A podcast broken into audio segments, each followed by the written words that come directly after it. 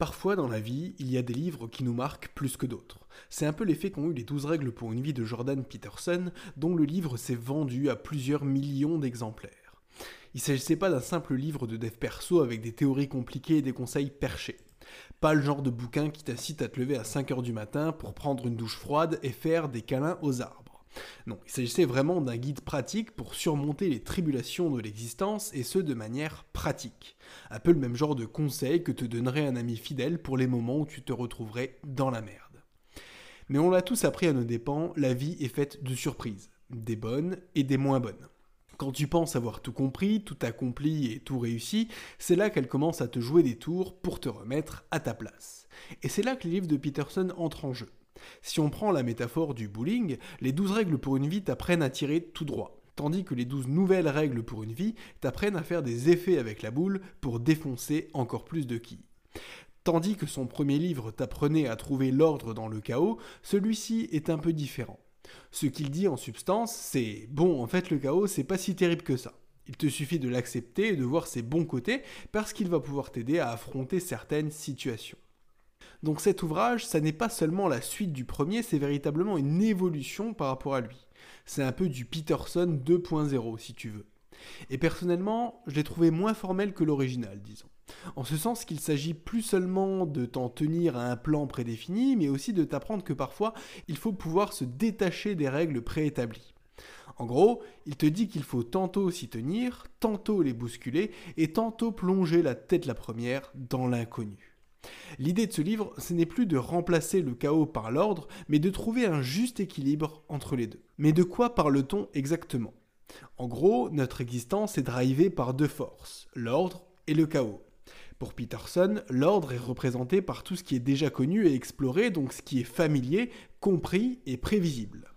En gros, c'est cette espèce de royaume où nos croyances, nos connaissances et nos expériences se rejoignent pour créer un sentiment de stabilité et de sécurité. C'est le confort, la routine, la prévisibilité d'un chemin bien tracé et bien clair.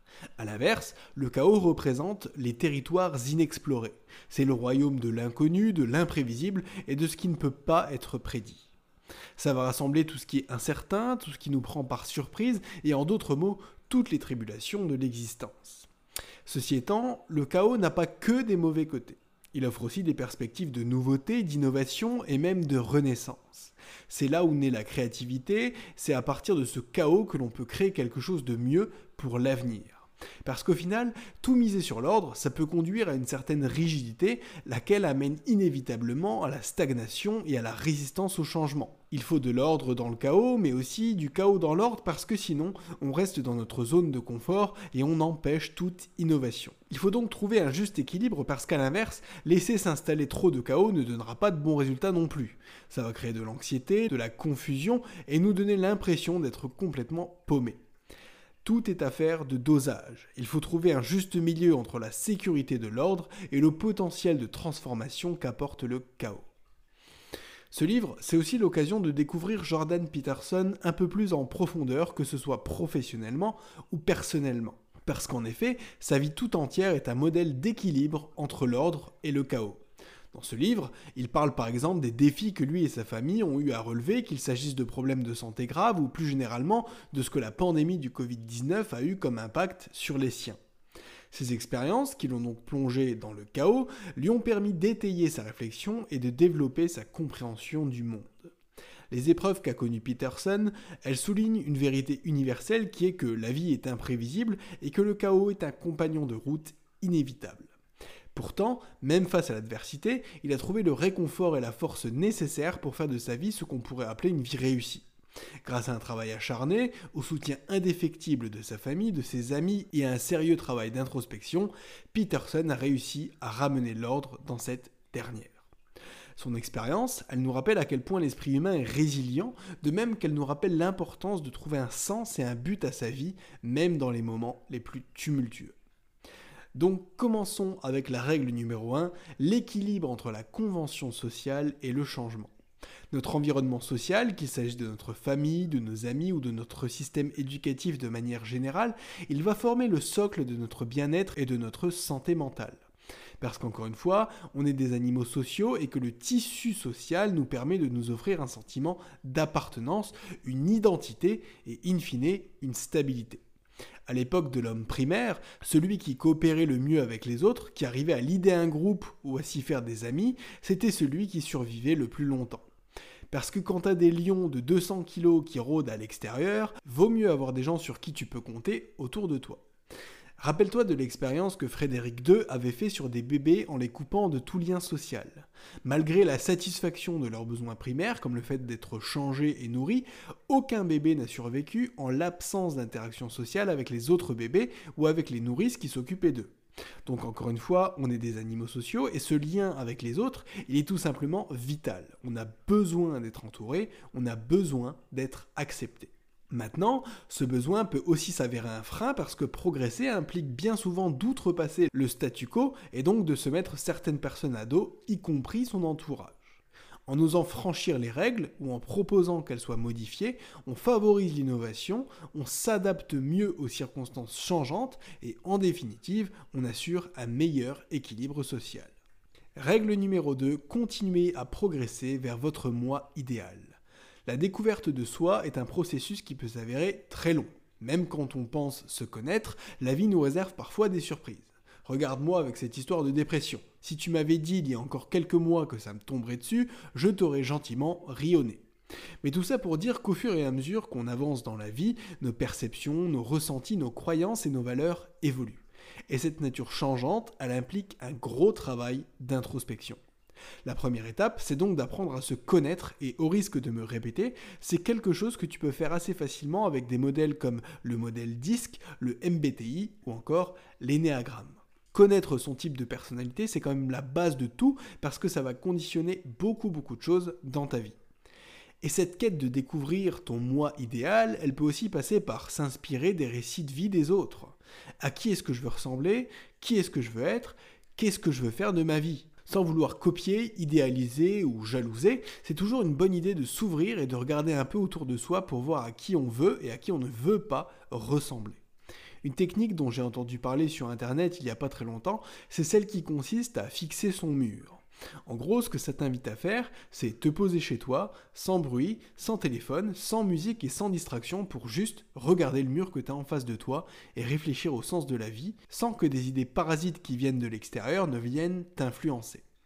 C'est vrai que c'est un peu perché, mais ma foi, ici on est toujours prêt à essayer de nouveaux trucs, alors pourquoi pas?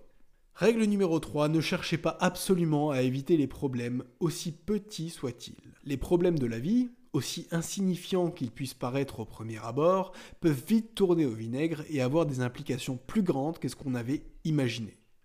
Parce que tout ce qui va nous agacer ou nous contrarier, même à un degré moindre, ben au final, ça peut s'accumuler et mener à des problèmes plus importants comme l'anxiété, les angoisses et, bien entendu, à la dépression.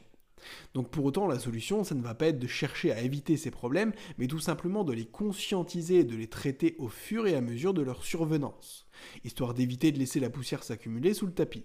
Parce que le jour où tu vas trébucher sur le dit tapis, ça risque de faire très très mal. En fait, c'est un peu la logique de l'effet boule de neige. Si on laisse les mauvais événements nous faire du tort, même s'ils sont insignifiants, bah leur effet cumulé pourrait avoir de fâcheuses conséquences. Et quand l'auteur dit ça, il pense pas forcément à des événements traumatiques comme des décès, des licenciements, des ruptures amoureuses ou des trucs du genre. Ça peut aussi être des situations du quotidien, et dès lors, la résolution d'un petit problème peut mener à de grandes réalisations grâce à la magie de l'effet boule de neige. Par exemple, si tu ranges ton bureau, qui est en bordel depuis des mois, tu seras plus enclin à t'y asseoir pour travailler sur un vieux projet que tu avais en tête. Ça te remettra dans une dynamique de travail, et peut-être qu'à ce moment-là, tu vas aussi te remettre à reconsidérer d'autres projets que tu avais mis de côté par flemme ou par manque de temps. Donc tout ça pour dire que les petits problèmes de la vie, ça arrive à tout le monde, mais il relève de ta seule responsabilité d'y faire face pour éviter qu'ils ne grandissent. Après tout, tu es la seule personne à pouvoir prendre ta vie en main. Règle numéro 4, les opportunités sont là où tout le monde fuit ses responsabilités. Dans toutes les structures sociales ou économiques, il y a des domaines délaissés où on a des sortes de gaps. Des domaines qu'il faudrait que quelqu'un prenne en charge pour redresser un peu la barre, mais personne n'a envie de se taper le sale boulot. D'un point de vue professionnel, ça va être des niches où on va avoir besoin d'experts, des niches où des gars comme toi peuvent entrer en jeu pour apporter les améliorations qu'il faut. Le but de ça, ça va être d'apporter de la valeur à la société tout entière, de réparer certaines douleurs, mais aussi de pouvoir grandir personnellement et obtenir de la reconnaissance. Pour en revenir à la théorie de départ, on va dans un endroit où il y a du chaos et on tente d'y rétablir l'ordre, ce qui permet d'acquérir ou de développer des compétences cruciales comme le leadership, la confiance en soi et la prise de décision. Compétences qui sont indispensables à toute carrière réussie et à une vie plus épanouie. Règle numéro 5, ne trahis pas tes valeurs profondes. Nos valeurs et notre conscience agissent comme une sorte de boussole qui guide nos actions, nos décisions et notre morale de manière générale. Et si jamais on est amené à trahir ces croyances, qui sont ancrées en nous, ben on va inévitablement ressentir de la culpabilité, du dégoût et des regrets. C'est pour ça qu'il est essentiel de continuer à agir conformément à ces valeurs et de ne pas se trahir soi-même en quelque sorte. Ça permet de vivre avec plus d'intégrité, d'authenticité et de respect pour soi-même. Ainsi, on ne recommandera pas à quelqu'un qui est dégoûté par l'argent de devenir banquier juste pour faire plaisir à papa. Ainsi, on n'attendra pas d'une nana écolo-végane qu'elle sorte avec un gars qui va à la chasse juste parce que sur le papier, c'est la meilleure partie pour elle. Parce que bien souvent, c'est de ça dont il s'agit. C'est de pression sociale. Beaucoup mènent une vie conformiste qui ne fait aucun sens pour eux, juste pour rentrer dans le moule et éviter de se faire juger ou critiquer. Et cette trahison de soi, elle va nuire à ta satisfaction personnelle et à tes relations avec les autres. Donc même si c'est parfois difficile, agir conformément à ces valeurs, c'est vraiment la clé. Règle numéro 6, mets tes idéologies de côté. D'un côté, les idéologies, qu'elles soient philosophiques, politiques ou religieuses, peuvent nous permettre de mieux comprendre le monde, ou en tout cas de mieux étayer l'idée qu'on s'en fait. C'est un bon moyen pour chercher à comprendre des problématiques complexes, mais d'un autre côté, elles peuvent s'avérer limitantes. Parce qu'en effet, adhérer de manière rigide à une idéologie donnée, ça peut conduire à des sursimplifications, à des préjugés et à une vision étroite du monde. Ainsi, s'il est plutôt positif de vouloir combattre la pauvreté dans le monde, il serait limitant d'être amené à penser que tous les pauvres sont des gentils et que tous les riches sont des salauds. De même, s'il est plutôt noble de vouloir arrêter de consommer de la viande pour protéger la planète ou les animaux, il serait limitant de penser que tous ceux qui en mangent sont des meurtriers sanguinaires. Dans la même idée, s'il est plutôt noble de vouloir adopter un mode de vie sain, sans alcool, sans tabac et très axé sur le sport, il serait limitant de penser que ceux qui ne font pas comme nous sont des impies ou des mécréants. Donc encore une fois, c'est important d'avoir des idées et des valeurs à soi, mais pour autant, il faut savoir garder l'esprit ouvert à celles des autres. C'est un peu la seule manière d'adopter une compréhension nuancée du monde et d'avoir une overview de toutes les idéologies qui existent. Parce que bien souvent, on se base sur une seule donnée pour pouvoir résoudre une problématique complexe. Pour la problématique du bonheur, par exemple, certains pensent qu'être plus heureux, ça passe par le pouvoir, l'argent ou encore le fait d'avoir mis plein de filles dans son lit. C'est ça qu'on appelle une idéologie et on comprend que, heureusement ou malheureusement, ça n'est pas aussi simple que ça. Règle numéro 7, pour te développer, engage-toi pleinement dans quelque chose. On connaît tous cette sensation quand on est impliqué à fond dans quelque chose, que ce soit un loisir, un sport, une activité artistique ou même une nouvelle relation amoureuse. En anglais, c'est ce qu'on appelle le commitment. C'est un peu comme quand tu regardes une nouvelle série Netflix et que tu n'arrives plus à t'arrêter parce que tu es à fond dedans. Et en fait, c'est ce genre de sensation qui fait qu'on trouve du sens à nos vies et qu'on se découvre de nouvelles facettes. Plonger la tête la première dans un truc, il n'y a rien de plus enthousiasmant, et si tu n'en as pas déjà une, je ne peux que t'encourager à te découvrir une passion, ou en tout cas un truc qui te fasse vraiment vibrer. Se dédier à quelque chose de plus fort et de plus grand que soi, c'est un peu la clé du bonheur et du succès. Mais ceci étant, ça ne doit pas être n'importe quoi non plus. Il faut que ça te fasse du bien et que ça te fasse grandir, pas que ça te nuise. Si par exemple tu es passionné de vin et d'œnologie, alors profites-en pour faire des formations et ouvrir ta propre cave à vin ou créer une chaîne YouTube sur cette thématique. Mais à l'inverse, ne commence pas à boire tous les soirs tout seul devant la télé, parce que là, à l'inverse, tu vas devenir super committed dans quelque chose qui va te faire du mal et te détruire la santé à long terme. Règle numéro 8, créer quelque chose de beau. Est-ce que tu as déjà essayé de dessiner, de jouer un peu de guitare, voire même d'écrire un poème? Je suis sûr que oui, et dans ce cas-là, tu sais qu'il y a quelque chose de magique avec le fait de créer quelque chose parce que d'une certaine façon, c'est un peu ton âme et ton être qui s'expriment à travers ce que tu fais. C'est pour ça que l'auteur recommande de se lancer dans ce type d'activité, et le plus beau dans tout ça, c'est que ça n'a pas besoin d'être un chef-d'œuvre. Le principal, c'est que ça te fasse du bien, et comme on dit, vaut mieux fait que parfait. Ce qui est beau, c'est le process et pas forcément le résultat final. Créer des choses, des œuvres d'art ou des contenus, c'est aussi un moyen d'aller mieux, de partager des trucs, et c'est par exemple ce que j'essaye de faire avec ce podcast. Ou aussi avec les trucs que j'écris à côté. Par exemple, récemment, je m'ennuyais un peu et j'ai créé une compilation de citations sur l'anxiété et la dépression. Au final, je trouvais ça pas trop mal, donc j'en ai fait un petit livret que j'ai publié sur Amazon KDP. Je te mets le lien en description si ça t'intéresse. Et le but, c'est même pas d'en faire un best-seller et de faire plein de ventes, parce que même si j'en vends que deux exemplaires, bah, au final, je sais que ça aura aidé trois personnes. Les deux acheteurs, parce qu'ils l'auront lu, et moi, parce que je l'aurai écrit. Donc tout ça pour dire que si tu as envie de peindre, de dessiner, d'écrire un bouquin ou même une chanson, eh ben je ne peux que t'encourager à laisser toute ta créativité s'exprimer. Règle numéro 9, règle les problèmes non résolus du passé. Alors là, sujet compliqué parce qu'on a tous un peu des casseroles ou des regrets qu'on a laissés derrière nous. Qu'il s'agisse de vieilles rancunes, d'erreurs passées ou encore de trucs qu'on aurait aimé faire différemment, on a tous notre propre croix à porter. Le problème, c'est que s'y accrocher aura tendance à te tirer vers le bas. Hein. C'est un peu comme essayer de courir un marathon avec un caillou dans la chaussure. S'en débarrasser, au contraire, ça offre les perspectives d'un avenir plus serein, alors quelle que soit la méthode que tu comptes utiliser, par pitié, fais la paix avec ton passé. Si c'est une dispute, va donc t'expliquer avec la personne avec qui tu as été en conflit. Si c'est un problème de stress au travail, essaye-toi donc à la méditation. Et si c'est un problème d'une nature plus sérieuse, sache que tu peux toujours t'entourer de professionnels de la santé mentale. Par exemple, on a une thérapie qui fonctionne particulièrement bien et qui est l'EMDR, acronyme de Eye Movement Desensibilization and Reprocessing. Je te la fais courte, mais en gros, c'est une thérapie qui est mise en place par un psy et qui se base, comme son nom l'indique, sur les mouvements oculaires. Ça peut paraître un peu perché au premier abord, mais en gros, quand tu dors, tes yeux font des mouvements hyper rapides pour te permettre de digérer les informations de la journée, pour que le lendemain matin, tu puisses repartir sur de nouvelles bases. C'est pour ça que quand tu regardes un film d'horreur, tu vas avoir peur toute la nuit, mais le lendemain matin, ça ne sera plus qu'un lointain souvenir. C'est un peu grâce à ça qu'on dit que la nuit porte conseil.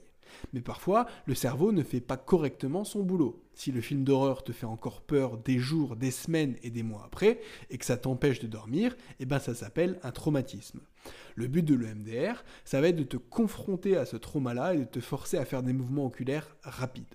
En vérité, et comme beaucoup d'autres trucs avec le cerveau humain, on ne sait pas exactement comment ça fonctionne, mais tout ce qu'on sait, c'est que ça donne des résultats spectaculaires. Règle numéro 10, entretenez la romance. Tu te souviens au tout début d'une relation quand tu as des papillons dans le ventre? Mais si tu sais la fameuse joie des débuts, quelle belle période. Mais au fur et à mesure que le temps passe, que les jours se transforment en années, l'étincelle a tendance à s'estomper. Mais avec un petit peu d'effort, il est possible d'entretenir cette flamme. En couple, n'hésite pas à organiser des petites soirées en amoureux, à envoyer à ton ou ta partenaire des petits messages sympas ou à lui faire la surprise de l'inviter dans son resto préféré. Parce qu'au final, l'amour, c'est comme une plante, ça s'entretient. Maintenant, je tiens à préciser que ça s'applique à tout type de relation. Je veux dire, c'est un peu la même idée pour les relations non amoureuses. Essaye d'entretenir de bonnes relations avec tes collègues, invite tes bons clients au resto et invite tes potes à faire une petite bouffe à la maison de temps en temps. C'est ça qui va aider à maintenir le lien. N'oublie pas qu'on est des animaux sociaux et que c'est la force de nos liens avec les autres qui va en premier lieu déterminer notre niveau de bonheur. Après tout, si tu ne prends pas de nouvelles de tes potes, ils ne vont pas en prendre non plus, et si tu accordes moins de temps à ton chat, bah c'est pareil, il viendra moins souvent se frotter à toi pour réclamer des caresses. Dans la vie, c'est donnant-donnant, donc ce qui peut paraître être un effort au premier abord, tu auras généralement de bons retours dessus. Règle numéro 11, les pièges de la rancune, de la tromperie et de l'arrogance. Alors là, sujet sérieux les enfants. On a tous des petits moments dans la vie où on ressent de la jalousie, où on dit un petit mensonge. Bon, voilà, ça nous arrive à tous. Maintenant, c'est pas forcément une bonne idée de laisser ces petites tendances sombres prendre le dessus. Parce qu'elles peuvent mettre en danger nos relations avec les autres, altérer notre jugement et nous mettre dans des cercles vicieux. C'est donc essentiel de pouvoir les reconnaître pour limiter leur survenance, parce qu'elles vont nuire à notre croissance personnelle. La rancune, selon Peterson, c'est un fardeau émotionnel qui survient lorsque nous nous accrochons à des ressentiments et à des blessures passées. Ça peut nous empêcher de progresser et de trouver la paix intérieure. La rancune nous maintient liés au passé au lieu de nous permettre de nous concentrer sur le présent et surtout sur l'avenir. La tromperie, elle consiste à mentir aux autres, à se mentir à soi-même ou à cacher la vérité. L'auteur souligne que mentir, même de manière subtile, peut miner la confiance tant dans nos relations avec les autres qu'en nous-mêmes. Sans compter les dégâts que ça peut avoir en termes d'intégrité et d'estime de soi. L'arrogance, elle, c'est un sentiment de supériorité et de condescendance envers les autres. Peterson explique que l'arrogance peut nous aveugler face à nos propres défauts et nous empêcher d'apprendre des autres, en plus de miner complètement la relation qu'on a avec eux. Donc, dans l'ensemble, cette règle 11, elle met en avant l'importance de la sincérité, de l'honnêteté et de l'humilité. Peterson encourage les lecteurs à être honnêtes avec eux-mêmes et avec les autres. Pour lui, l'humilité et l'intégrité sont la clé de tout. Règle numéro 12, restez reconnaissant, même dans la souffrance. Parfois, la vie peut nous réserver des vilaines surprises et dit vulgairement, parfois, la vie est une pute. Donc, s'il est normal de se sentir parfois attristé, ramolli ou accablé, il y a une arme secrète contre ça et c'est la gratitude. En se concentrant sur les bons côtés de la vie, sur les choses qu'on a déjà mais qu'on tient souvent pour acquises, eh ben on va pouvoir trouver du réconfort même dans les périodes les plus sombres.